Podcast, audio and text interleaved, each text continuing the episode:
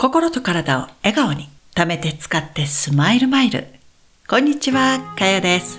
今日は私たちを構成している6つの要素とはというテーマでお送りしていきます。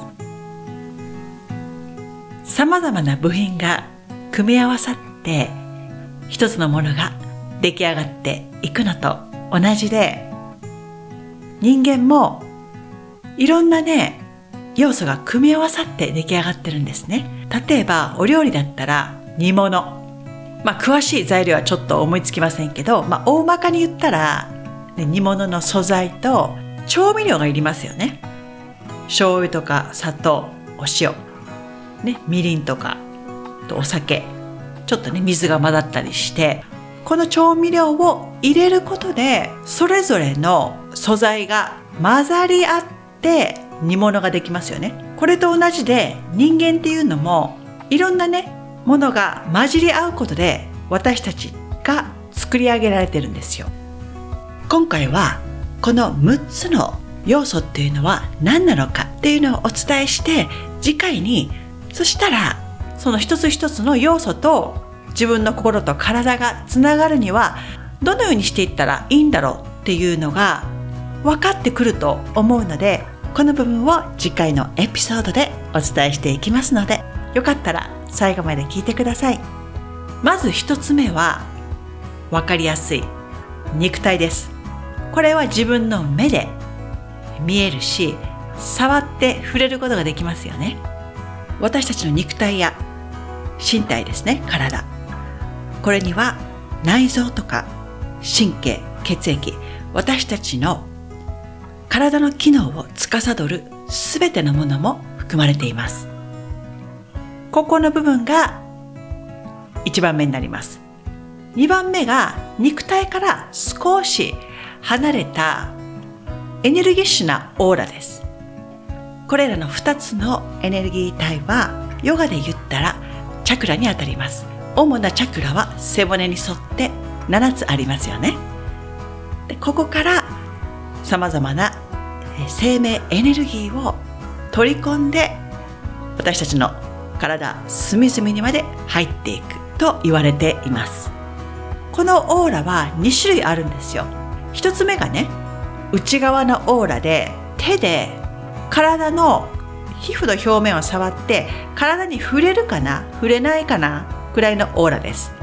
でここの部分っていうのはね例えばあなたがですよもしあなたが別の部屋にパッと入っていった時にそこの部屋の空気っていうのが感じられる時があると思うんですよ例えばお仕事をしていて違う部屋でね誰かが喋っているとしますでどうしてもそこの人に用事があって部屋に行かなきゃいけない時があるとしますね。で行った時にこの人たちが放つオーラをとね皮膚から感じることがあると思うんですよ。あちょっとなんか嫌な空気がするなとかね。今ちょっとタイミング的にやばかったかなとかね。この皮膚の表面が感じ取るんですよ。経験ないですかね。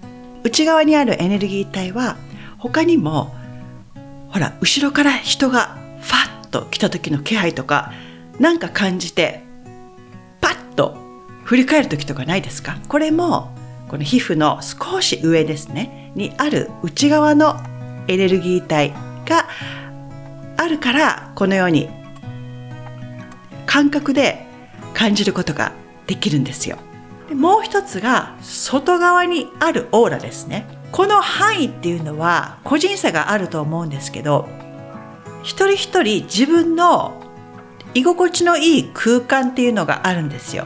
例えば列に並ぶ時とか前の人にベタッとくっついて立つ人っていないと思うんですね。でこの空間が一人一人違うわけですよ。でもしあなたが相手に対して心を許している人であれば近い距離でいても違和感はないわけですよ。でも全く知らない他人の場合は結構ね幅がね広くなると思うんですよ。でこの部分が外側のオーラになるんですね。このエネルギッシュなオーラ2つっていうのはものすごく微細なので一人一人感じ方が違うんですよだから自分自身の心地いい距離とかこの空間があれば大丈夫だなとかねあると思うのでここもね意識ししながら生活してみると面白い発見があります。で今1番と2番が終わりました。次は体の中にある部分ですね。上からいきましょう。まずはメンタル。あなたのその考え方とか思考ですね。物事の捉え方。今まで培ってきたさまざまな知識。こういったものがこの精神の部分にあたります。これがおでこにあるメンタルの部分。おでこから少し下に下がって、えー、喉の部分にあるのがセルフエクスプレッションって言って自己表現の部分にあたります。ここはあなた自身が本当の自分をですねどのように見せるかどういった表現をして相手とコミュニケーションを取るかという部分になるんです。あなたの言葉を使ったり自分の口から何を言うかそしてそれをどのようにシェアするか一人一人使う言葉だったり言い方とかね違うと思うんですよ。これをどのように使っていくかっていうのはあなた自身のユニークな部分になるんですよ、まあ、歌手の人もほら歌詞にその作者の思いを乗せて表現してますよね。他にもねいろんな表現法があるのでこれはまたね次回のエピソードでお伝えします。ここが4つ目の部分になります。5つ目がハートの部分。このハートっていうのは感情が宿っている場所。ここは自分の気持ち。いつもね感情っていうのはもう波のように違いますよね。朝はもういい気分だったのにもう夜になったらもうすごく波立ってイライラしてあんまりいい気分じゃないっていう時もあると思うんですよ。一日を通して移り変わりが激しい。この感情の部分あなたがどのようにハートで感じるかっていうのが5つ目の要素になります。で最後が6つ目。これはもうヨガやアイルベーダーを通して一番肝になる部分なんですよ。お腹なんですね。ここはスピリチュアルの部分とつながっていると言われていてほらあなたも経験あると思うんですけどなんか嫌な予感がするとかね。あとは、まあ、例えばお友達何人かとご飯を食べに行ったとします。でこれ食べないって言われてもう一番わかりやすい生牡蠣にしましょう。で生牡蠣を食べてるとします。で美味しいよ食べないってでもあなたとしてはあ食べちゃダメっていう声が聞こえたとします。で結局食べないっていうことを選んだ結果その生牡蠣を食べた友達は食中毒になったりとかね。このような経験っていうのが Higher Self って言っていわば天から声が聞こえるとかね。高次元の自分自身っていうかですよ。まあ天の声っていうかねそのような声が聞こえたから私はこれを選ばなかった。そうしたことで自分がね、危機を免れたっていうのがお腹の部分。インナーガイダンスって言うんですけど、まあ自分の内側から聞こえる、なんていうのかな。なんか手助けしてくれる声っていうんですかね。で、ここの部分が、このお腹の部分ですね。になるんですよ。アイルベーダでもここのやっぱり消化の力が一番大事だと言われていてですね。でここの部分が整うと自分の深いところとつながることができる。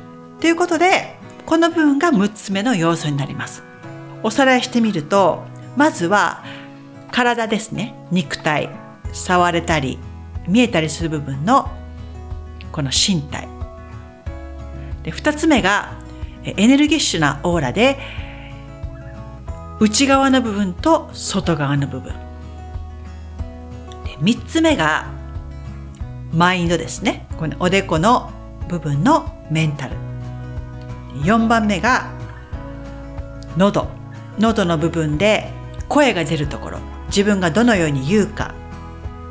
どういった言葉を使うか。そういった自己表現の部分を司っているところがこの4番目ですね。で5番目がハートの部分。感情や思い。一日を通して忙しい。でもこのハートでねどういったものをあなたが感じるかっていう部分がエモーショナルですね。の部分になります。で最後の6番目が Higher Self。自分の内側の声。またはねスピリチュアルな部分で神様とかあなたが信じているもの。または内側から聞こえる深いあなた自身の内なる声。ここの部分とつながるところがこれが6番目になります。この6つが合わさってあなたという大切な一人のね人間として、えー、成り立つわけですよ。だからこれが一つでも欠けるとあなたっていうのは存在しないんです。この6つのバランスの調和が取れていることであなた自身もですね整ってくるっていうことなんですよ。ヨガにはマントラとかアファメーション呼吸法またねアーサナといってヨガのポーズですね。こういったいろんな技術があるんですよ。そしたらねこの6つのバランスが整うにはどのようなことを日常でね行ったらいいのかっていうことを次回のエピソードでご紹介したいと思います。だから一日を通して振り返ってみて今日はちょっと体をあんまり動かしてないなとか自己表現の部分この喉のとこあなたが発した言葉でこの言い方は自分自身に対してなんか正直じゃない。しっくりこないな。とかあると思うんですよ。